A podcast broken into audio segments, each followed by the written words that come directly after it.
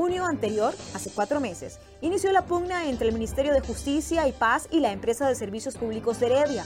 La razón era el sistema de brazaletes, que le permite a algunos reos cumplir su pena fuera de la cárcel mientras los monitorean por señal GPS. En junio, el Ministerio de Justicia denunció que se había quedado sin más aparatos.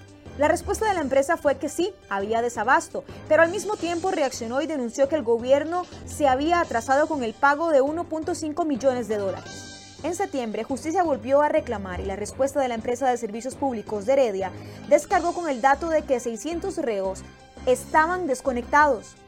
El intercambio siguió.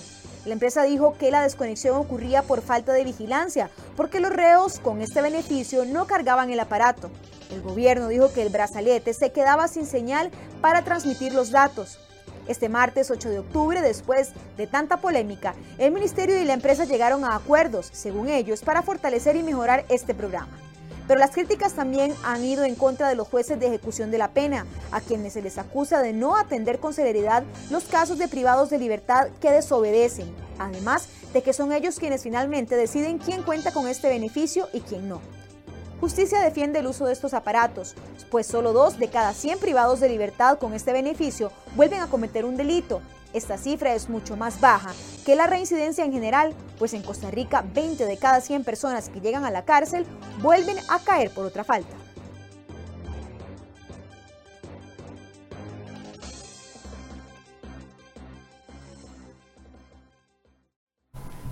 8 con 9 de la mañana, muy buenos días, gracias por acompañarnos en Enfoques. Hoy volvemos a tocar el tema de las tobilleras electrónicas y ahora sí, con casi todas las partes sentadas en la mesa después de un acuerdo al que se llegó el martes anterior en caso presidencial entre la empresa de servicios públicos de Heredia y el Ministerio de Justicia que pareciera poner fin a la, una serie de disputas que se han venido dando en los últimos meses. Pero este acuerdo llega a solucionar los problemas de fondo. Bueno, invitamos esta mañana al Ministerio de Justicia, a la empresa de servicios públicos y a un actor también muy importante dentro de toda esta ecuación que son los jueces quienes terminan finalmente concediendo el cambio de medida eh, a la tobillera electrónica. Hoy está una parte de esos jueces, que no son los jueces ordinarios, los tradicionales, sino también los jueces de ejecución de sentencia. Y por eso le doy la bienvenida eh, primeramente a la ministra de Justicia, doña Marcia. Buenos días, bienvenida. Muchísimas gracias, un gusto estar aquí nuevamente y pues, de cara a los costarricenses con toda transparencia explicar cuál fue el acuerdo al que llegamos y me parece muy importante que podamos también conversar con mucha calma sobre los diferentes espacios de mejora que existen eh, en todo lo relacionado con lo del monitoreo electrónico porque pues se trata de fondos públicos, de la seguridad de la ciudadanía y en eso yo creo que todas las partes que estamos aquí presentes estamos totalmente anuentes a explicarlo con mucha calma y, que la gente entienda un tema tan complejo. También está don William Villalobos, eh, abogado externo de la empresa de servicios públicos de Heredia. Buenos días, don William. Gracias, Michael. Buenos días por invitarnos a su programa. Un saludo a doña Marcia y desde luego un saludo a Doña Dolí. Eh, sí, muy contentos, la verdad, de, haber logrado un acuerdo entre las partes que nos permite pasar la página y abocarnos a lo importante que es darle la tranquilidad a la ciudadanía costarricense de que el programa de monitoreo electrónico es un programa importantísimo para el país, que ha dado resultados importantes y que como todo programa siempre tiene espacios de mejora y que mejor que estar aquí sentados pues tres actores que estamos totalmente vinculados con el programa. Y también nos acompaña la jueza de ejecución de sentencia, doña Odilí Robles. Buenos días. Buenos días, muchas gracias por la invitación y aquí esperanzada que esto sea un inicio de una mejora a, algo tan necesario que algo tan urgente como lo es eh, pues penas no privativas de libertad en aras de atender eh, un fenómeno que hoy nos está pues carcomiendo en lo que es el sistema penitenciario como lo es el hacinamiento carcelario, ¿verdad? Bien, antes de empezar con los cuatro acuerdos, porque son literalmente cuatro acuerdos a los que se llegaron, o un poquito más, ¿no? antes de empezar a explicar los acuerdos, eh, Hace, eh, en los últimos 15 días, ambos actores estuvieron acá. Yo quiero recordar un poco lo que se dijo en ese momento, antes de ver a qué los obligó a ustedes a sentarse en la mesa finalmente y entenderse con respecto a esto. Veamos.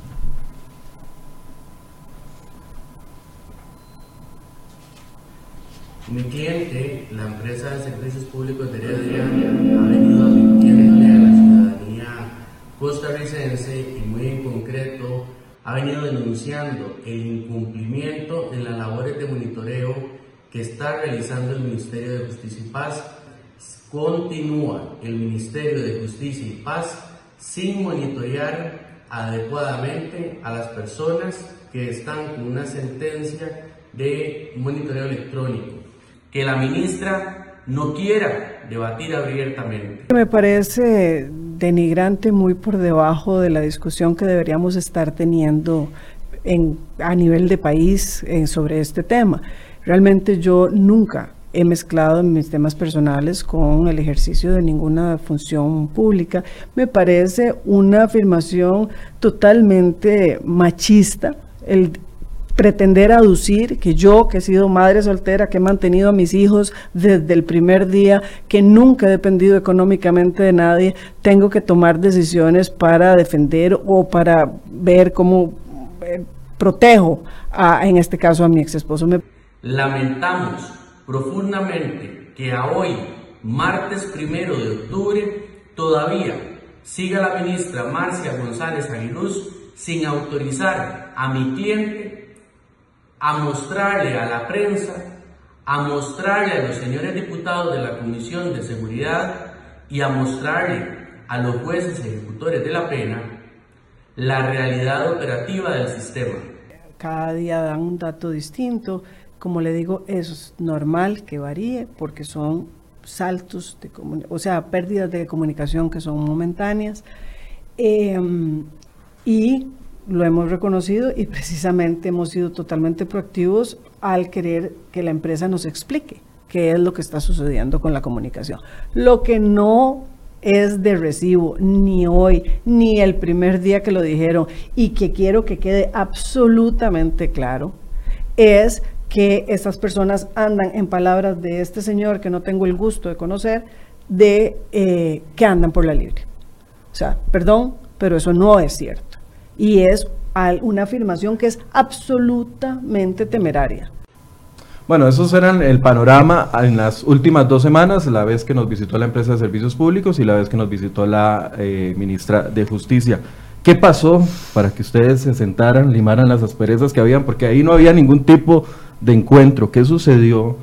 Los llamó el presidente, los sentó a alguien, fue una decisión propia, llegaron a un acuerdo interno y se presentaron ante Casa Presidencial. ¿Qué sucedió para que ustedes lograran sentarse finalmente y buscar una solución a este tema? Lo más importante es que pusimos a Costa Rica primero. Y yo creo que en eso, eh, y reconozco y lo he hecho ya públicamente, la propuesta, el planteamiento que nos hizo la empresa es muy serio, viene a responder las necesidades que hemos y los cuestionamientos que hemos hecho en materia de los servicios que ellos nos proveen. Eh, y creo que eso es eh, fundamental para nosotros, y yo creo que eso fue parte del acuerdo, ambas instituciones antepusimos no solo Costa Rica, sino también la seguridad de los costarricenses, el buen uso de los fondos públicos, porque es fundamental que le aclaremos a la gente que este acuerdo no tiene, no representa un gasto adicional ni un colón para eh, el erario público. Entonces, en ese sentido, eh, yo me siento muy complacida y de verdad agradezco la, anuencia a construir eh, este acuerdo y lo que viene de ahora en adelante. Contestando a, otra parte de su pregunta, sí, efectivamente ellos licitaron una audiencia al ministro de la Presidencia, quien los escuchó y fue con quien yo conversé sobre la, la, propuesta que ellos nos estaban planteando y de ahí entonces eh, nos reunimos el martes en la noche con tan buen suceso que llegamos a este acuerdo que tiene, creo que son 10 puntos, eh, que van definitivamente a mejorar eh, la calidad del servicio que estamos brindando hoy. La misma pregunta, don William. Sí, efectivamente, el día lunes el señor gerente general de la empresa de servicios públicos solicitó una audiencia con el señor ministro de la presidencia eh, fuimos recibidos en casa presidencial, eh, le expusimos al señor ministro pues, las preocupaciones que habían en ese momento y este, con muy buen tino y con mucha diligencia, eh, don Víctor al día siguiente nos convoca a una reunión donde estuvo presente el ministro de la Presidencia, el señor viceministro de Ciencia y Tecnología, don Edwin Estrada, y desde luego doña Marcia, a quien también de nuevo le agradezco eh, su genuina disposición para eh, haber logrado los acuerdos que entre ambas partes logramos. Y sí, como bien lo apunta doña Marcia, privó el interés general, privó el tema de robustecer el proyecto, porque como lo, también lo habíamos dicho en varias oportunidades, esto es un proyecto país y como tal pues había que poner al proyecto de primero y a partir de un espacio, mire, yo estaba en procesos de negociación complejos y alambicados eh, de días eh, y estos acuerdos que logramos, los logramos en tres horas, doña Marcia. Y con mucha buena disposición, entendiendo, bueno, cuáles son los puntos de mejora, pero además creo que el éxito logrado, un acuerdo en una sola noche, en una sola sesión de tres horas, se debió también a una disposición de todas las partes que estábamos presentes en la reunión de decir, no vamos a tocar ningún tema de lo que ya se ha dicho, sino es sentémonos a partir de este momento, cómo hacemos para darle la tranquilidad a la ciudadanía de que el proyecto siga caminando con el éxito que tiene eh, sobre todo porque es un proyecto a lo que le quedan son 14 meses por delante y entonces necesitamos que en estos 14 meses el proyecto termine y termine de la mejor manera y dar esa tranquilidad. Y sobre esa base logramos los acuerdos que, que hoy nos tienen acá, eh, uniendo esfuerzos por Costa Rica, como bien lo ha afirmado doña Marcia. Antes de darle la palabra a doña Deli, hay ya un diagnóstico común, por así decirse, de la situación, del problema. Básicamente los acuerdos, y tal vez podemos verlos, verlos ahora con más calma, vienen a darnos eh, esa hoja de ruta que tenemos que construir. Lo que hay es esa anuencia, hay algunos de los temas que sí son mejoras muy concretas, por ejemplo, la reposición de los 135 dispositivos, eh, la, mejora del software, la, actualización del software que va a ser fundamental, pero el, el análisis de cuál es la situación por la cual estamos teniendo problemas de comunicación, eso eh, vendría, lo que es esta comisión que va a estar trabajando y para el 15 de noviembre esperamos tener los resultados porque tanto la empresa como nosotros pues tenemos valoraciones sobre qué podría ser lo que está sucediendo, pero necesitamos un análisis que se va a hacer en conjunto con los técnicos para poder determinar las causas exactas de, de estos problemas de comunicación que como bien he dicho siempre no significa significa que las personas no estén monitoreadas, sino que tenemos una situación muy concreta con eh, algún tipo de tecnología y, eso es lo que queremos saber, qué es lo que está pasando. Es decir, el primer acuerdo que es este, esta conformación de esta comisión interinstitucional lo que busca es finalmente integrar todas las opiniones y buscar y hacer un diagnóstico común de lo que es la situación que está afectando el tema de las tobilleras electrónicas. Al acuerdo al que llegamos o, al punto eh, en que concordamos es que hay una situación anómala que a partir de cerca de abril eh, hemos venido, o sea, se ha venido viendo un incremento importante en la cantidad de personas que, aunque sea por momentos, no, es, no tienen la mejor comunicación y es fundamental el poder determinar cuáles son esas causas. Eh, una vez que, determinemos si es la tecnología este, GSM, si es por las torres, si es, eh, o, si no es nada de eso, son problemas de señal normales, eh, entonces vamos a poder tomar diferentes acciones o decisiones. Pero por ahora, tanto la empresa como nosotros no tenemos la claridad de cuál es la razón de, este aumento en las personas sin conexión GSM temporal. Las cifras, que fue uno de los puntos que dividió a ambos, porque la empresa presentaba algunas cifras, el eh, Ministerio de Justicia decía que no eran correctas. Ese tema se dejó por aparte o aparte en este momento mientras se logra esa determinación.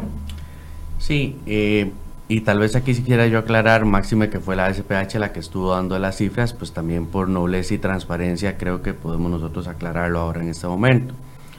¿Qué pasó? La empresa venía presentando varios cortes que el mismo sistema venía mostrando, cifras desde 611, 510, 517 más o menos. Y luego, si logramos, de cara a la reunión del día martes, eh, evidenciar luego de los cinco cortes que se hicieron a partir desde el 10 de septiembre hasta el 30 de septiembre, en los distintos cinco cortes, de, con la información que el sistema arrojaba, pudimos detectar que si bien las cifras eran reales, teníamos un número que era un bloque monolítico que se mantenía siempre constante de 331 personas. Es decir, habían 331 dispositivos que siempre se repetían. Y eso se verificó. De los más de 500 que salían siempre en los reportes, 331 siempre eran los mismos. exacto, esos siempre eran los mismos y eso lo verificamos de, con los números de serie que el sistema arroja. Esos, ese bloque siempre se mantenía. Si logramos determinar en forma preliminar eh, como insumo de trabajo para lo que va a hacer esta comisión, que de estos 331, bueno, dentro de este grupo están 135 dispositivos que sí están plenamente identificados por ambas partes, que se van a estar reponiendo, que fue precisamente otro de los acuerdos a los que llegamos ambas partes de reemplazar estos 135 dispositivos en un plazo sumamente corto. De hecho, es importante y no tenemos reparo en decirlo, ya el pedido se hizo a Suiza y en cinco semanas se van a estar haciendo el reemplazo de estos 135 eh, tobilleras tal cual todo uno de los acuerdos. Adicionalmente a estos 135 tenemos otro dato que son 174 monitoreados que en principio están en zonas donde hay muy baja eh, cobertura de señal celular, que es un tema en que tanto el Ministerio de Justicia en algunas intervenciones en el pasado, como nosotros también lo veníamos diciendo de que lamentablemente habían algunas personas monitoreadas que eh, su zona eh, que asignada pues no se ajustaba precisamente a los mapas de cobertura pues que la SUTEL tiene de consulta pública para que se ubiquen en los mejores puntos donde hay la mejor señal celular. Y hay otro último dato, que es un dato también oficial que maneja el Ministerio de Justicia, que son 22 que están en fuga. Si usted suma esos 135, los 174 y esos 22, te arroja la cifra de los 331, que es el bloque constante que se repite en todos esos, en todos esos cortes. La pregunta del millón, y antes de que me la haga, es y entonces, ¿dónde están el resto? ¿A qué responde el resto? Porque si estábamos hablando de cifras de 617 y hay un bloque de 331, ¿a qué responde el resto? Y aquí es donde entra uno de los acuerdos. Resulta que, por ejemplo, para utilizar el corte que eh, se dio el día lunes eh, al ministro de la Presidencia, habían 177 personas que tenían ese día, eh, que estaban con un día sin comunicación, y otros de 92, otros de 90.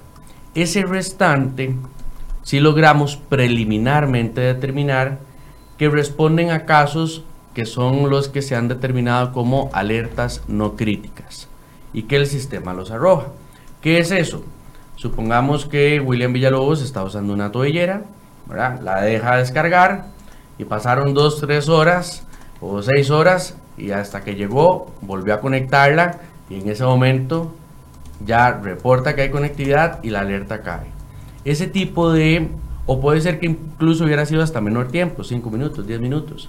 Ese tipo de alertas no críticas en el día a día, según datos que manejan eh, los eh, funcionarios del Ministerio de Justicia, representan en promedio 15.000 alertas por día. ¿Qué pasa? La funcionabilidad en la actualidad de la plataforma tal cual fue definido en su momento en el 2016 en el cartel, no había una condición cartelaria pues que permitiera hacer esa discriminación. Como parte de los acuerdos que llegamos, entendiendo una necesidad que nos eh, manifestó el Ministerio de Justicia, decir, bueno, si bien esta función no la tiene el sistema, pero en la práctica y en caliente provoca que tenemos de un recurrente de casi 15 mil alertas diarias al mes es una locura. Y eso provoca que en algunos momentos de operatividad, y fueron aspectos que lo dijimos nosotros, como también lo dijo el Ministerio de Justicia, llegásemos a tener acumulados hasta 900 mil alertas. Que era imposible. Por la configuración, por la configuración de la plataforma, importante aclarar, en función de los términos cartelarios tal cual fueron previstos en el 2016. Entonces, para filtrar mejor esas alertas. Para filtrar mejor esas alertas, acordamos brindarle al ministerio no es un nuevo software como tal, sino es un script que en lenguaje de los técnicos es una versión 3.0 del software que lo que va a venir es a permitir con ese update que se le va a hacer al sistema, pues que entonces estas alertas eh, no críticas, el mismo sistema y los mismos funcionarios que están operando el centro monitoreo puedan eh, discriminar ese tipo de alertas no críticas, se le da un tratamiento distinto, la plataforma se libera, ya no se congestiona tanto, ¿verdad? Y operativamente la dinámica se este, divide para tener claridad, bueno, cuáles son los que sí realmente están en una situación importante, a los que hay que atacar, porque si es una alerta crítica, de los que casos que son menores, como una simple descarga momentánea, que al final no se discrimina si era más grave o menos grave. Esta filtración ayudará a, a, seleccionar mejor y a tener mayor capacidad por parte del monitoreo físico que se hace. Por supuesto, es fundamental y en eso agradezco realmente la voluntad del, de la empresa de poder brindarnos esta actualización del, del, software porque va a permitir que el sistema sea muchísimo más eficiente y sobre todo que la carga de trabajo que tienen en este momento los funcionarios sea pues menor y además puedan dedicarse a otras funciones, porque aquí quiero recordar que eh, este es un sistema que es de muy baja contención, o sea, no, no puede pensarse que va a operar igual que el resto del sistema penitenciario, con una mayor fiscalización, con una vigilancia constante, no está hecho para eso. Entonces, y por algunas de las deficiencias que han habido hasta ahora, es que hemos tenido que reforzar sobre todo con mucho personal policial. Yo creo que esto nos va a permitir tener un salto cualitativo en, en lo que es todo el funcionamiento de la unidad de monitoreo y permitir eh, una, una mejor... un mejor desenvolvimiento tanto del recurso humano como en general de la actividad que puedan tener las personas que están bajo este tipo de medida. Eh, doña Odilí Robles, quien es jueza de ejecución de sentencia, también fue ante la Asamblea Legislativa y expuso algunos de los preocupaciones que tenían los jueces. Tal vez hagamos un resumen, doña Bailey, de, esta, de estas preocupaciones que existen desde ustedes, que son los operadores directos de eh, la decisión final de poner o no la tobillera. Yo entiendo y, explicamos de una vez de que eh, hay otros jueces que también aplican este sistema, no solo son los de ejecución de la pena. Me parece importante eh, aclarar, ¿verdad?, ese, en ese sentido, ya que nos están viendo y hay un público que que requiere conocer cuál es el papel de nosotros dentro de todo este proceso. Bueno, eh, dentro del proceso penal, nosotros ingresamos dentro del proceso en lo que es la última fase del proceso, ejecutando las penas que son impuestas por parte del tribunal sentenciador. Entonces, los tribunales sentenciadores, ellos tienen la facultad, según el artículo 57 bis del Código Penal, de sustituir la pena privativa de libertad por el monitoreo electrónico. Entonces, es ahí cuando nosotros entramos a ejecutar la pena, a estar valorando a la persona que ya está en la ejecución de esta pena que se le ha impuesto, la sustitución de la misma y en algunas, algunos casos también podemos concederla, pero son en cuatro presupuestos que fueron los que básicamente expusimos la persona, si la persona está enferma, aun y cuando pueda pueda darle el tratamiento al interior de prisión, si en caso de mujeres embarazadas, en caso de personas adultas mayores, y para aplicar principios de humanidad.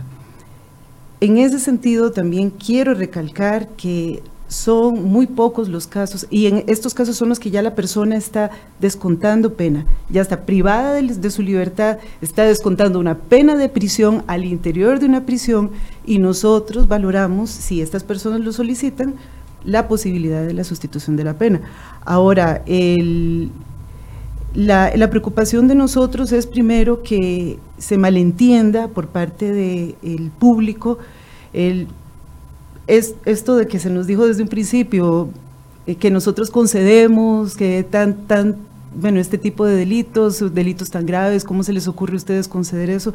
Bueno, el, debe, debo de decir que la concesión del, del, monitoreo electrónico, en su mayoría, el, más del 90% de los casos que nosotros les damos seguimiento vienen dados por parte del tribunal sentenciador, ¿verdad? Y la valoración para sustituir la pena por monitoreo electrónico la realiza eh, otra instancia, no nosotros. Nosotros lo que hacemos es ejecutarla.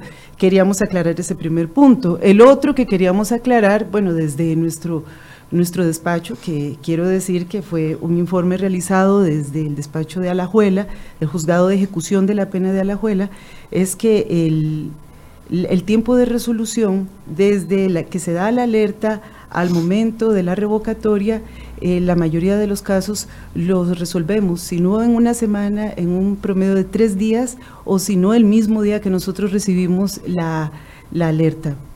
¿Cuáles problemas encontraron que ustedes le señalaron a los diputados?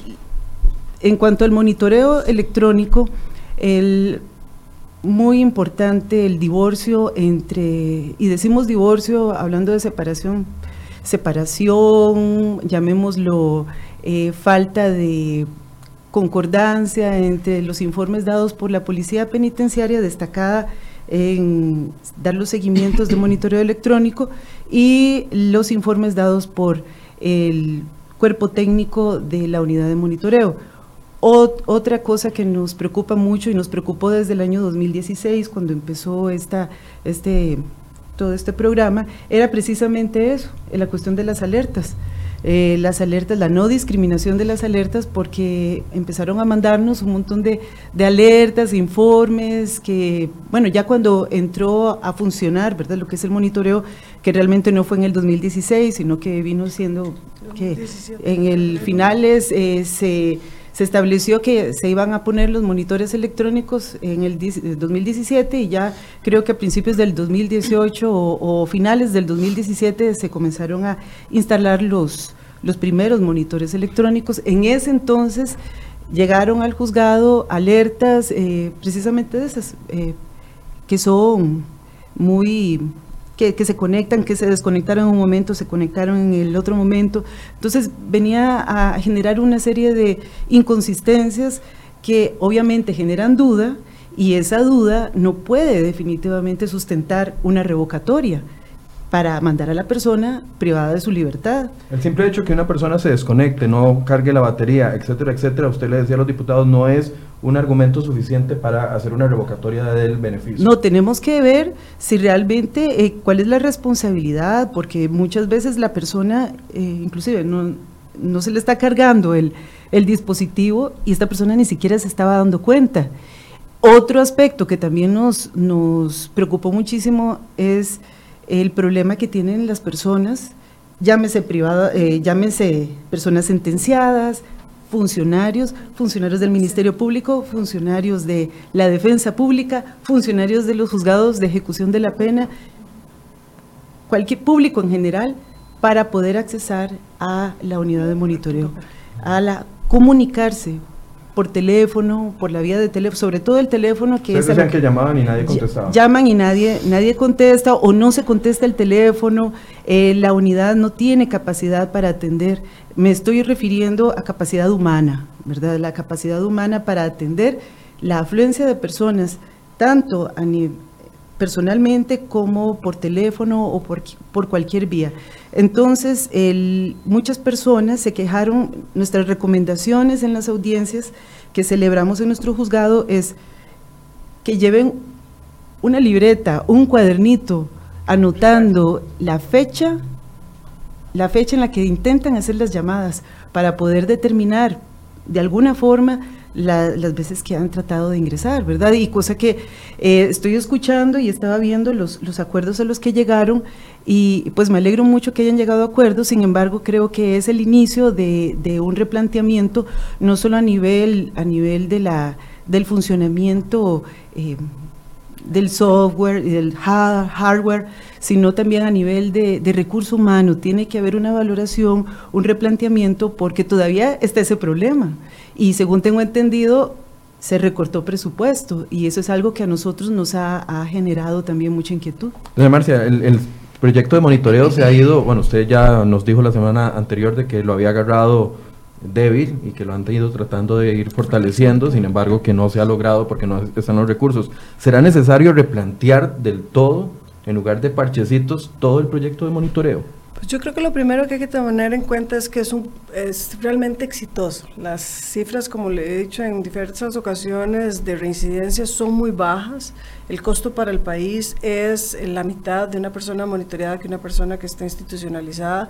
Además, eh, creo que, que, tenemos, como bien decía doña Odilí, que, que realmente comenzar a ver estas penas sustitutivas eh, como, como una opción. O sea, el, el país no, no, podemos seguir encarcelando a todo el mundo y que la ciudadanía vea eh, esa como la única opción. Entonces, eh, teniendo esos objetivos en mente, sí me parece que tenemos que hacer un trabajo conjunto, todos los actores involucrados, para de la mano con los señores y señoras diputados que han estado trabajando durante el último año en la reforma de la ley, el poder solventar las carencias que tuvo esta ley desde un inicio y que son muchos de los efectos negativos que estamos viviendo hoy se dan precisamente, yo creo que porque en el país no teníamos evidentemente la experiencia con un sistema así y probablemente no se previó o no se analizó la, las diferentes eh, pues variables o retos que íbamos a poder tener. Uno que es fundamental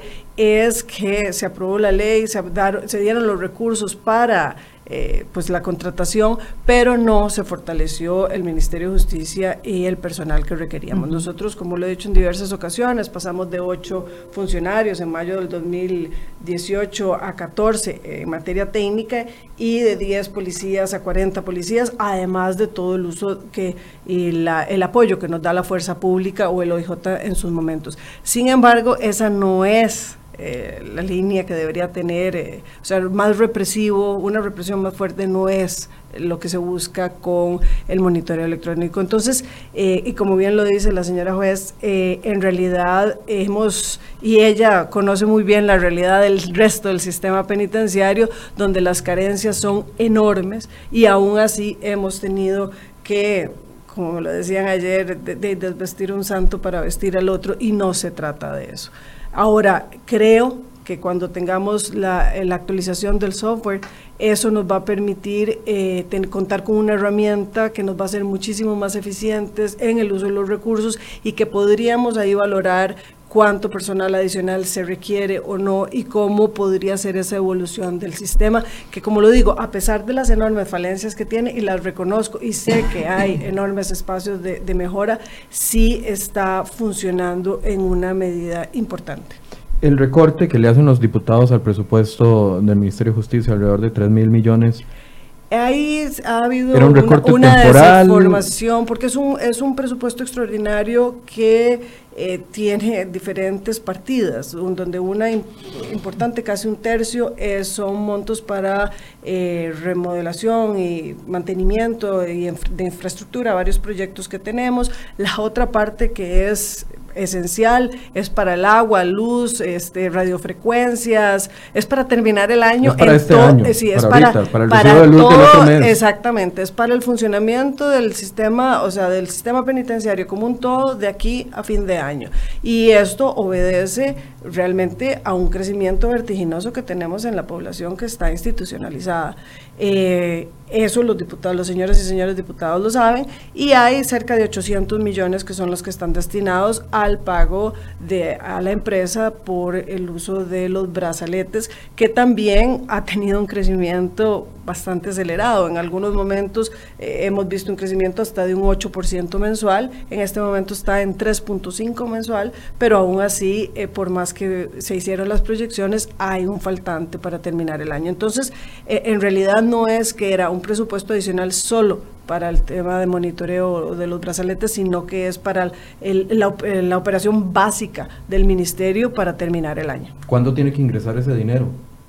Ese dinero... Para no caer en problemas el Ministerio Bueno, ya tenemos bastantes problemas, o sea, ya hay varias de las partidas que están sin fondos y estamos pues, negociando con los diferentes proveedores a ver cómo podemos solventar eso de aquí a que ingresen los fondos, que espero que la semana entrante eh, los señoras y señores diputados eh, pues reconsideren la decisión que se tomó en la Comisión de Hacendarios. De los, eh, de los acuerdos que, a los que llegaron...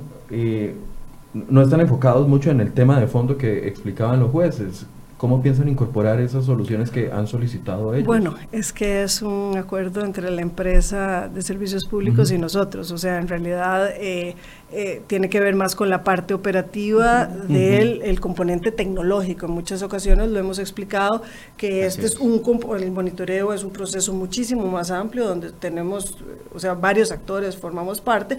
Esta es una pequeña parte que es la que tenemos que ver con la empresa de servicios públicos, pero que va a tener un impacto importante en la labor de todos los actores del sistema. Porque, a ver, si la tecnología GSM no, no funciona en ciertos sectores o la señal es débil, etcétera, etcétera, entonces, ¿qué se puede hacer en ese sentido en el caso de que los jueces eh, tendrían que tomar en consideración esas zonas para no otorgar el beneficio en esas zonas. Bueno, pero eso es parte de, lo que el análisis que vamos a hacer nos va, la información que nos va a arrojar y por eso le digo que es, es fundamental que lo podamos hacer, que sea un análisis que tenga la credibilidad de todas las partes, muy técnico y que de ahí podamos tomar una serie de decisiones que nos permitan poder trabajar de manera más cercana, eh, ni siquiera puedo decir más cercana, porque yo creo que doña Adelí no me deja mentir que hemos tenido múltiples reuniones en todo este proceso, porque eh, realmente sabemos que es trabajando de manera conjunta que vamos a llegar a encontrar las soluciones, pero definitivamente es un factor técnico que a nosotros se nos sale de las manos el poder encontrar las soluciones y por eso lo vamos a hacer de manera conjunta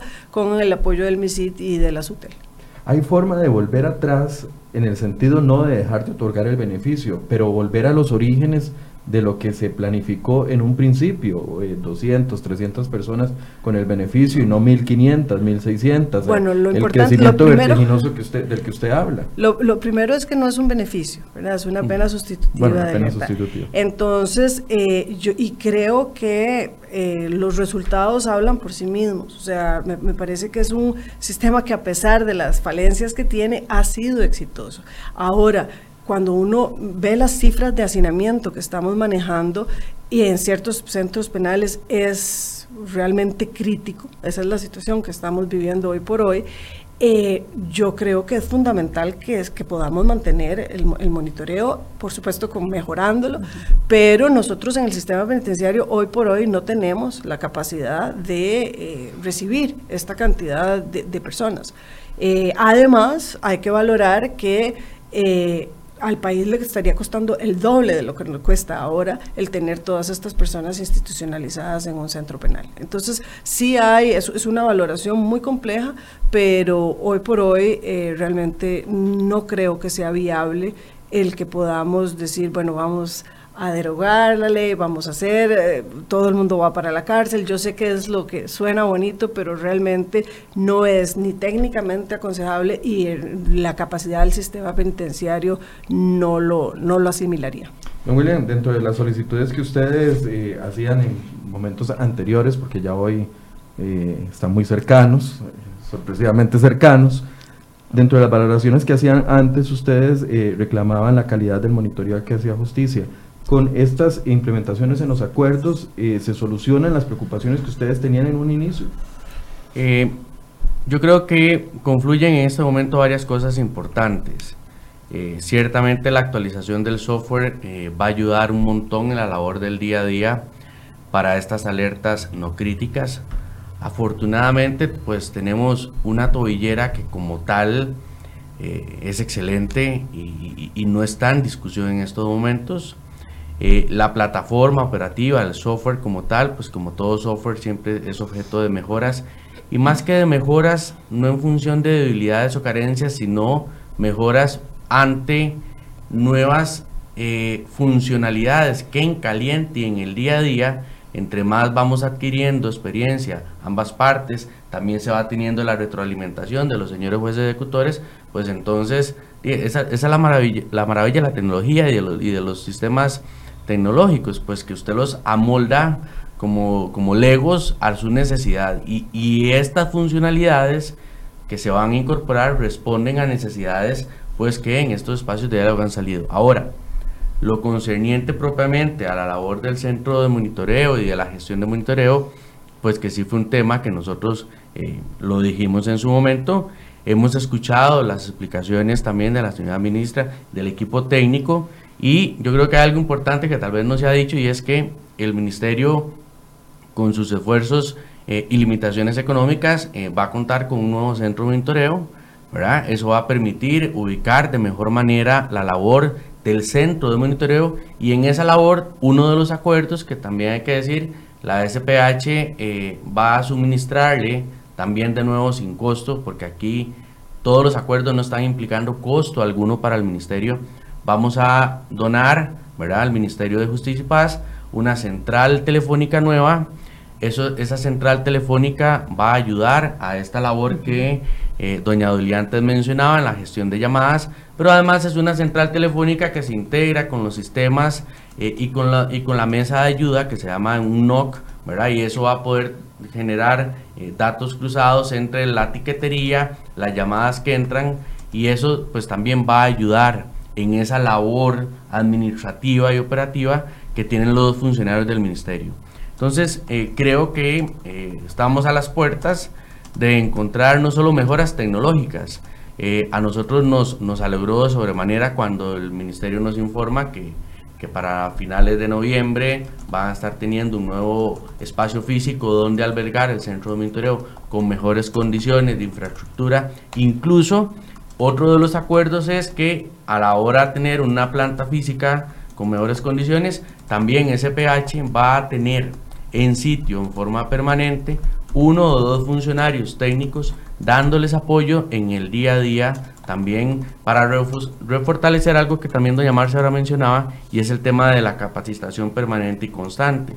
Con más espacio de planta física, con mejor condición de infraestructura, pues también nosotros vamos a apoyarlos a ellos a tener una o dos personas destacadas, que fue otro de los acuerdos, para no solo atender incidencias técnicas que de pronto del día a día surjan, sin necesidad de pronto de abrir un ticket en el, en el centro de servicio que nos llegue a nosotros. No, bueno, podemos tener una persona permanentemente en sitio y además fortaleciendo esa labor de capacitación continua de día a día. Doña Marcia, ¿por qué no se planteó el tema de la reducción del costo? Si usted dijo aquí en esta mesa que lo que se le pagaba a la empresa de servicios era más caro de lo que se podía pagar en otros, a otros tipos de proveedores. Esos son temas que vamos a valorar en una segunda instancia. En este momento eh, lo que nos interesa más es la, que la calidad y la eficiencia del servicio sea la mejor para poder solventar las necesidades que tenemos en este momento. Yo creo que el mejor acuerdo es el que es posible y, esto fue a, lo que llegamos, pero estoy segura de que vamos a poder trabajar en esa línea. Yo quería destacar... Pero sigue, sigue esa preocupación en usted. Eh, pues vamos, es un tema que vamos a valorar. Yo creo que la semana entrante tenemos la audiencia eh, donde se va a invitar a empresas, pues ya están invitadas empresas internacionales, también la misma SPH y todas aquellas que puedan proveer esta tecnología y donde vamos a ver esas distintas ofertas para poder tener eh, elementos, para poder tener esas, esas conversaciones en, su, en el momento en que convenga. ahora, volviendo a lo que sí acordamos, es que, y yo quiero aquí reconocerlo, que independientemente de las carencias que tiene el contrato que se hizo inicialmente, en cuanto a esa capacidad de evolucionar con la tecnología y que es una de las lecciones aprendidas que tenemos que, tener, a mí me parece digno de reconocer eh, la anuencia de la empresa a generar estas mejoras independientemente de lo que se haya o no establecido en el contrato, porque eso es lo que nos está permitiendo realmente avanzar. Eh, en muchos de estos puntos teníamos discrepancias importantes eh, sobre interpretaciones de que el contrato como es tan ambiguo eh, realmente permitía que tuviéramos interpretaciones bastante distintas. y extremas y, la anuencia a, poder mejorar de, de esa manera es fundamental. En esto quiero recalcar el que también uno de los acuerdos es el poder tener un stock de, de, dispositivos, lo cual nos va a permitir a nosotros poder dar un mejor servicio, pero también solventar lo que nos ha pasado en algunas situaciones, que es que en ciertos momentos no hemos tenido la cantidad de dispositivos que tal vez se requiere en el día a día y regionalizar mejor el sistema. Eso sin un costo adicional. me gustaría eh, conversar con respecto a la regionalización. eh, me parece muy importante y observando el acuerdo, Eh, de hecho, eso es una de las inquietudes que desde el 2016, 2017 venimos planteando, que es el asunto que todo está centralizado. Y una cosa es atender al público del área metropolitana y otra cosa es atender gente de la frontera, gente que viene desde San Carlos. Y hemos, hemos tenido noticia, porque así nos han llegado al juzgado, de personas que han estado en la, en la unidad, que vienen desde qué sé yo, que tiene que tomarse todo el día para, hacer el viaje, tener que pernoctar en el área metropolitana y, no ser atendidos o, que no, haya repuestos o bien que se les diga en el lugar, en su domicilio, que no hay repuestos. Entonces me parece una, una solución atinada y que va a... Está, está atendiendo una carencia que estamos percibiendo desde hace mucho tiempo. Eh, también, eh, señora ministra, me parece importante que la definición que la unidad de monitoreo, eh, cómo forma parte dentro de la, del organigrama de lo que es el Ministerio de Justicia, específicamente adaptación social, dentro de los diferentes programas, el programa institucional, programa semi-institucional, programa en comunidad. la directora del Instituto de Criminología nos decía que este, esta unidad de, monitoreo no está adscrita por el momento, pues hasta el momento desconozco si lo está eh, a ninguno de estos programas. También me parece importante eh, la relevancia que puede tener la ubicación de la unidad de monitoreo como tal dentro de los organigramas, si forma parte de un programa o si es un programa adicional, qué sé yo, llamémosle, por, por ejemplo, eh, programa de de penas no privativas de libertad con monitoreo electrónico, con dispositivos electrónicos, etcétera, porque a partir de ahí eh, el recurso humano, el auxilio que pueda darle policía penitenciaria, otros funcionarios, lo que es el cuerpo técnico, porque es que el asunto no es solo monitoreo, no es solo el aparato, es un ser humano que necesita atención técnica, que necesita atención profesional, y ese es el punto también que un gran vacío que hemos venido percibiendo desde hace mucho tiempo. Entonces sí, me parece que de la mano con la necesidad del el poder engarzar una cosa con la otra, el asunto de la solventar las necesidades de los dispositivos y del funcionamiento técnico, también tiene que haber un reforzamiento desde el punto de vista profesional y bueno, valga, valga este momento para hacer un replanteamiento en ese sentido.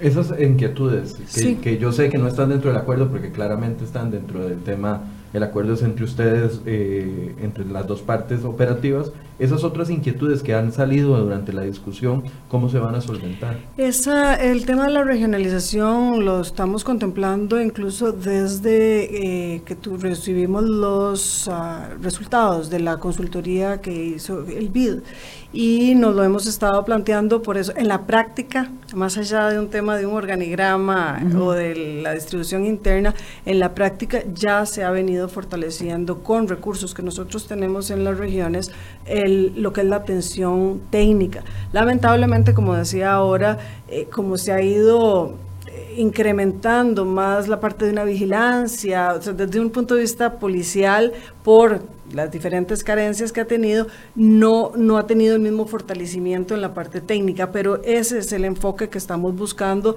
de hecho, con el personal que tenemos en los centros semi-institucionales. Eh, lo que pasa es que, como hablaba antes, los recursos son muy limitados y la cantidad de personas que tenemos está en, a cualquiera de estos niveles es, es, altísima.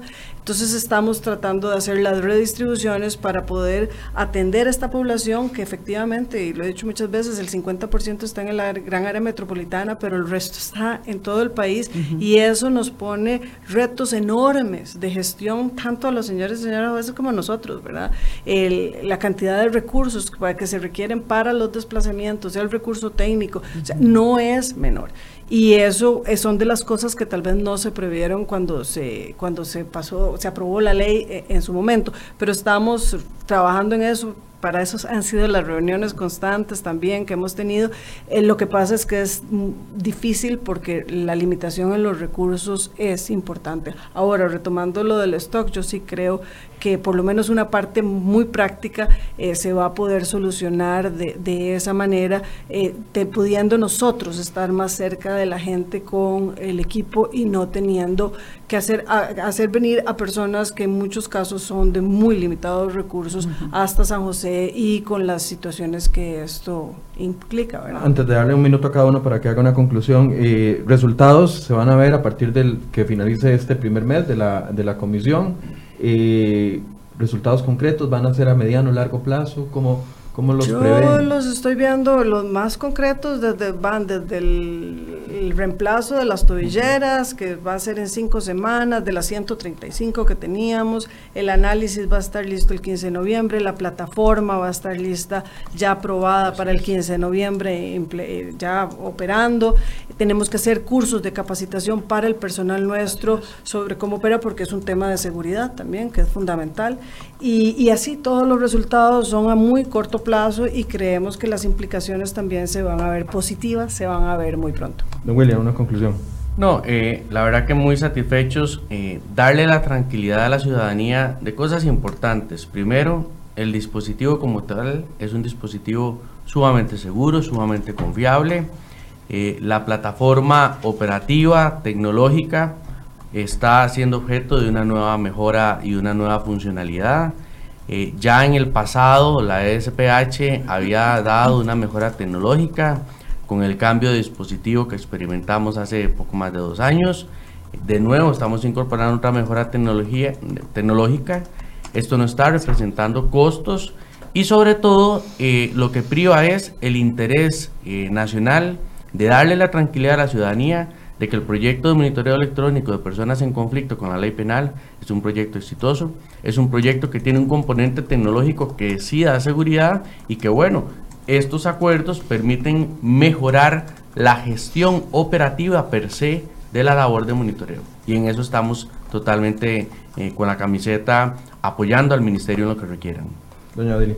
Sí, eh, a partir de, tomando esta frase que se ha mencionado en cuanto a la gestión operativa, una vez que se ha superado esta, se ha superado este problema que, se estaba generando a partir de el funcionamiento de los dispositivos como tales, eh, viene a, vendría a solventar eh, aspectos muy importantes en lo que es la generación de la, de la información que finalmente es la que sirve de insumo para, para lo que es la, la buena aplicación del proceso.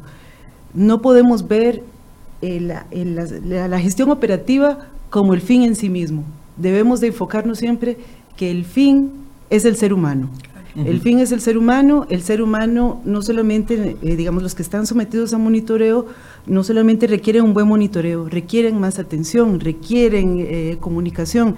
Si está averiado el, el dispositivo, sustituirlo en forma oportuna, necesitamos eh, recibir en forma oportuna las noticias de aparentes incumplimientos y que estén bien sustentados, que no, no tengan que estar requiriéndose ampliaciones de los informes. Tiene que haber una, un acuerdo, volvemos a lo mismo, una, un, eh, una concordancia entre lo que dice un informe, el, informe policial, el informe técnico al informe que viene por parte de los profesionales. Y bueno, ya mejorando el funcionamiento del dispositivo y mejorando todo esto, pues mi esperanza es que también se mejore lo otro consecuentemente y bueno, el control que podría realizarse sea más óptimo, haya una mejor aplicación de justicia, una justicia pronta y cumplida, como hemos procurado realizar, que sea de verdad que las personas tengan acceso a la justicia y que la población sepa que se está aplicando pues el debido proceso desde todo punto de vista, ¿verdad? Doña Marcia.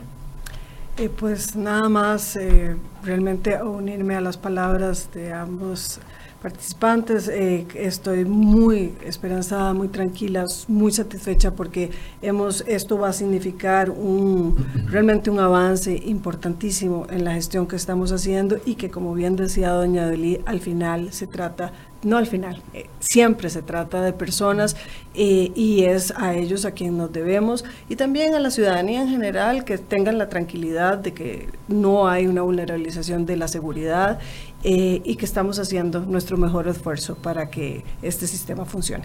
Bien, les agradezco a los tres por habernos acompañado. Yo sé que hay muchos comentarios, algunos tienen escepticismo de lo que están viendo después de meses de enfrentamientos rudos entre el Ministerio de Justicia y la empresa de servicios públicos es normal que exista escepticismo, la gente está extrañada, piensan que esto puede ser una mampara entre el Ministerio de Justicia. Bueno, los resultados creo que son los que van a hablar en un mes y vamos a estar eh, muy pendientes de lo que suceda en los próximos días. el 16 de noviembre van a estar, entonces vamos a invitarlos para verlos acá de nuevo y hacer un balance de lo que ha sucedido. Muchas gracias por su compañía, muchas gracias a todos ustedes y a ustedes que nos acompañaron durante esta semana. Nos vemos lunes 8 de la mañana. Thank you.